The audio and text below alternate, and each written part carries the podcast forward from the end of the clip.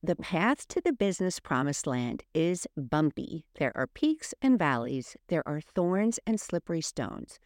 There are detours, there are wrong turns, there is stormy weather, and then there are smooth sailing, sun shining days. There are days of grace, days of triumph, seasons of clients, and seasons of scarcity. Throughout all these experiences, there is one main ingredient served up with two sides. Mm. Hey, Coach, welcome back to the Coach by God Entrepreneur Show. I'm Denise Milianta, self proclaimed mama bear of the coaching industry, certified professional coach, mentor, consultant, tech trainer, and a faith fueled business maven with a knack for turning chaos into gold. If you are ready to leverage your hard earned coaching certification, get clarity, create ripples in the marketplace, build a business that glorifies God, and make money, this podcast is for you. You can find out more and connect with me over at denisemilianta.coach. Ready to dig into today's show?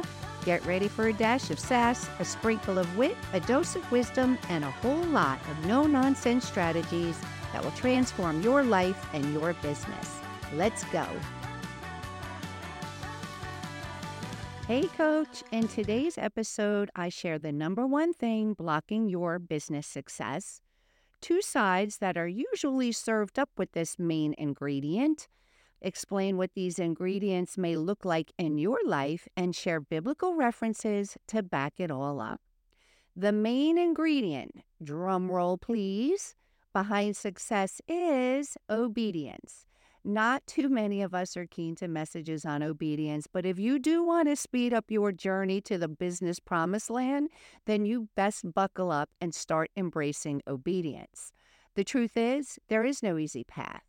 Let's be honest, if I had titled this episode The Long and Painful Path to the Business Promised Land, would you be listening? I don't think so. Let's break this all down the main ingredient. It's not just obedience in one area of your life, it's obedience in finances, it's obedience in relationships, in your career or job, it's obedience with your health, it's obedience with your physical health, mental health, and it's obedience with your spiritual life. You see, business is spiritual, and this is obedience to every single word of God. Now, in Hebrews 4:12, we know we are told about the power of the word right? 412 says, For the word of God is alive and powerful. It is sharper than the sharpest two edged sword, cutting between soul and spirit, between joint and marrow. It exposes our innermost thoughts and desires. Now, obedience will look different for each one of us. Excuse me. In today's episode, I will share part of my online coaching journey with you, and here's what the past 10 years look like. I will start with obedience to the Word of God and from the point where I fully stepped into obedience to labeling my business a Christian business coaching and consulting business. Now, mind mm. you, I've had two decades of success as a different entrepreneur before this. So, why is this important? Because in my previous business, which was not faith based, I had a lot of success with it. I had the nudge to brand as a Christian for quite a while before I submitted. And then that nudge became more of a prompt. And then it became a full blown out conviction. Before submitting, I did struggle in getting coaching clients. However, after I submitted, clients started to flow easier, much easier. God tells us that He blesses us with our first steps of obedience. Now, I want to just go to scripture real quick. So I'm in the book of Haggai. I am in chapter 2, and I'm in verses uh, 16. Excuse me. When you hoped for a 20 bushel crop, you harvested only 10. When you expected to draw 50 gallons from the wine press, you found only 20. I sent blight and mildew and hail to destroy everything you worked so hard to produce. Even so, you refuse to return to me, says the Lord. Now, I want to just share with you that these, for many years, they had um, experienced this lack of this lack of obedience which hindered their blessings okay so this is this is scriptural this is biblical my friends All right, now back to my flow of clients. It was not consistent. So, if God gives you a task, don't be afraid to get started, just like in the book of Haggai. We need to take that first step of obedience, and God will help us. All right. Now, what followed next was a complete pruning that I will honestly say was painstaking and long. Transformation rarely, if ever, happens overnight. Again, transformation rarely, if ever, happens overnight. First, it was my finances. They dried up. This wasn't a one month struggle, this was a few years. I'm not sharing this to scare you, I'm sharing it to encourage you to be persistent. I struggled to make ends meet, but God always did provide just enough through others and through clients. And I needed to learn the following things, okay? I needed to learn how to be a better steward. I had to trust God not only as my Savior, but the supplier of all my needs. I was not a good record keeper of my finances, and truth be told, I'm not that great at it yet, but I'm much better than I used to be. I had to start saving some of my income. I was living paycheck to paycheck. I'm sure some of you can relate to this. Proverbs 21:20 says the wise man saves for the future, but the foolish man spends whatever he gets. Come on now, I know I'm not the only one, right? I needed to also set up a retirement plan and start investing for the future.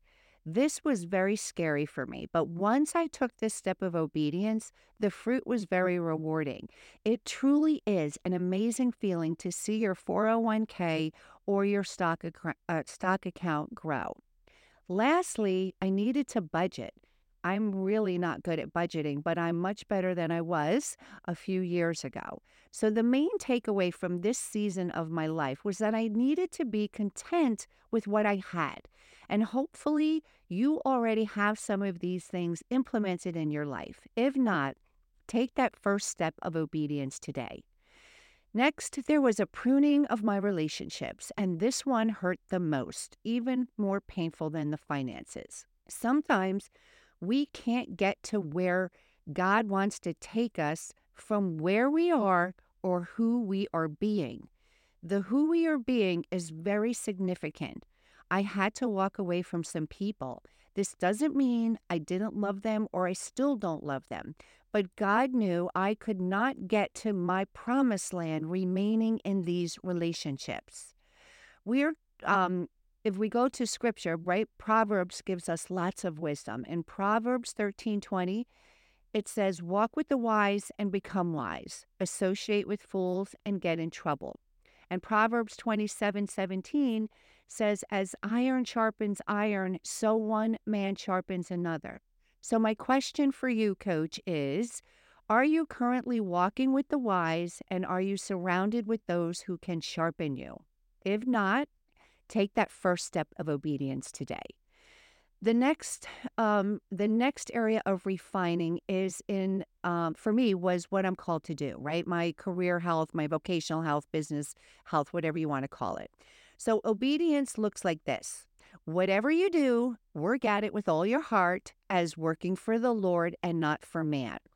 I needed to become more trustworthy with my clients. I had to show up and show up with excellence. How can we pray for more clients and ask God to bless us with big businesses if we're not faithful with just one or a few?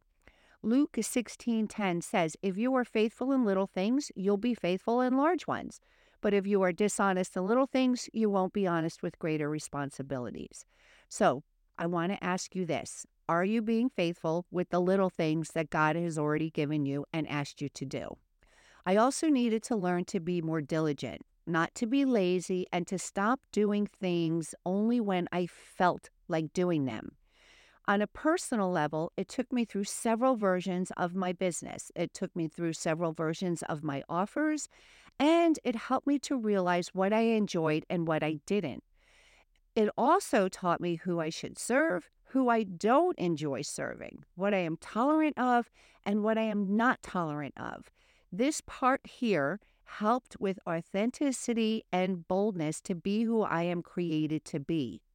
With my mental and emotional health came one of the biggest transformations I have yet to experience a character growth journey of self awareness where the Holy Spirit boldly revealed what needed to change in my heart.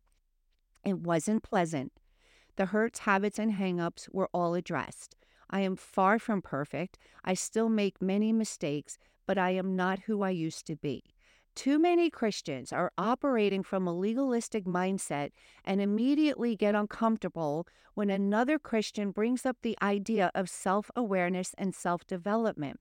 I know this to be true because I was one of them. But I needed to learn that what I needed to learn that I did not have to believe everything I thought. Now, I'm going to say this again because this is really important. You do not need to believe everything you think. I'll also say just because you feel something doesn't mean it's true. I needed to continue learning, personal development of my skills. I needed more knowledge and understanding. I also had to re- to renew my mind daily. Now, how many of us sometimes put this off because we're in a rush to start our day? Change will never start with your behavior, it starts with your thoughts. So, what goes in comes out. If you're putting garbage in, you can expect garbage thoughts to come out. In business, I really needed to do some sifting and discerning of all the falsehoods and overnight prosperity claims sadly from other Christians. Now, the only good thing that came out of this was it led me deeper into the word. Praise God. Some Christians are very creative and very believable when it comes to talking about money. If you find yourself scratching your head or questioning what you believe to be true, please go back to the word for confirmation. Now, I'm talking about the love of money here and the pursuit of just making six figures. I overcame many limiting beliefs around my own money mindsets, and I let the Lord reveal deeper truths not only about money, but around my own identity. Physical health pruning was also excruciating. I can only pray that I am now in the final pruning season, which is my health and my body. Truth is, I neglected both. Even though I eat healthy, I do sometimes overindulge. My body is fighting inflammations and inflammation and my bones are thinning. I now thanks to the Lord, have a heightened desire to be fit so I can finish my race well and be around to watch my daughter live her life and someday get married and have children. 1 Corinthians 6 19 through 20 tells us that our bodies are the temple of the Holy Spirit. If we are not physically fit, God cannot accomplish his will through us. We've heard this scripture over and over and over again. If you are not treating your body like the temple of the Holy Spirit, take that first step of obedience today. Now, for the two sides that will most likely be served up with this lack of obedience, you will find grumbling and complaining. Ouch. I'm not going to cover this in today's episode because just by me saying those two words, you were either uh, convicted or you had peace. If convicted, you know what to do. You don't need me or anyone else to tell you to go repent and start anew today. So, for all of you coaches called by God to coach, buckle up. It's a bumpy ride, but it is well worth it. When I reflect on all of the above, uh, all of what I've just shared with you, I see how God coached me through my own personal wheel of life. So, if you have not already done so, grab the wheel of obedience in the notes, or you can make your own. I'm going to provide the steps right now. The Wheel of Life exercise, as you know it, is a popular tool used by most used by most life coaches to help their clients assess different areas in their lives. But we're going to adapt this exercise for assessing your level of obedience to the Word of God in each area. So if you didn't download the resource, you can draw the wheel. First, draw a large circle and divide it into eight equal sections. Each section represents a different area of life. So, finance, relationships, physical health, mental and emotional mm-hmm. health, vocation, spiritual, fun, and recreation. Next, you're going to label each section. You're going to write the name of each life area at the top of its re- respective section. Now, before we go any further, let's define obedience to the word of God, right? It's really important that we clearly define what obedience to the word of God means in the context of each area. For example, in finance, this might involve stewardship and generosity. In relationships, it might involve love, forgiveness, and honesty. So take a moment to define what obedience to the word of God looks like for you in each section. The next step will be on a scale from zero, no obedience, to 10, complete obedience. Rate your current level of obedience to the Word of God in each area. Lastly, you're going to oh, you're going to place a dot in each section corresponding to your rating.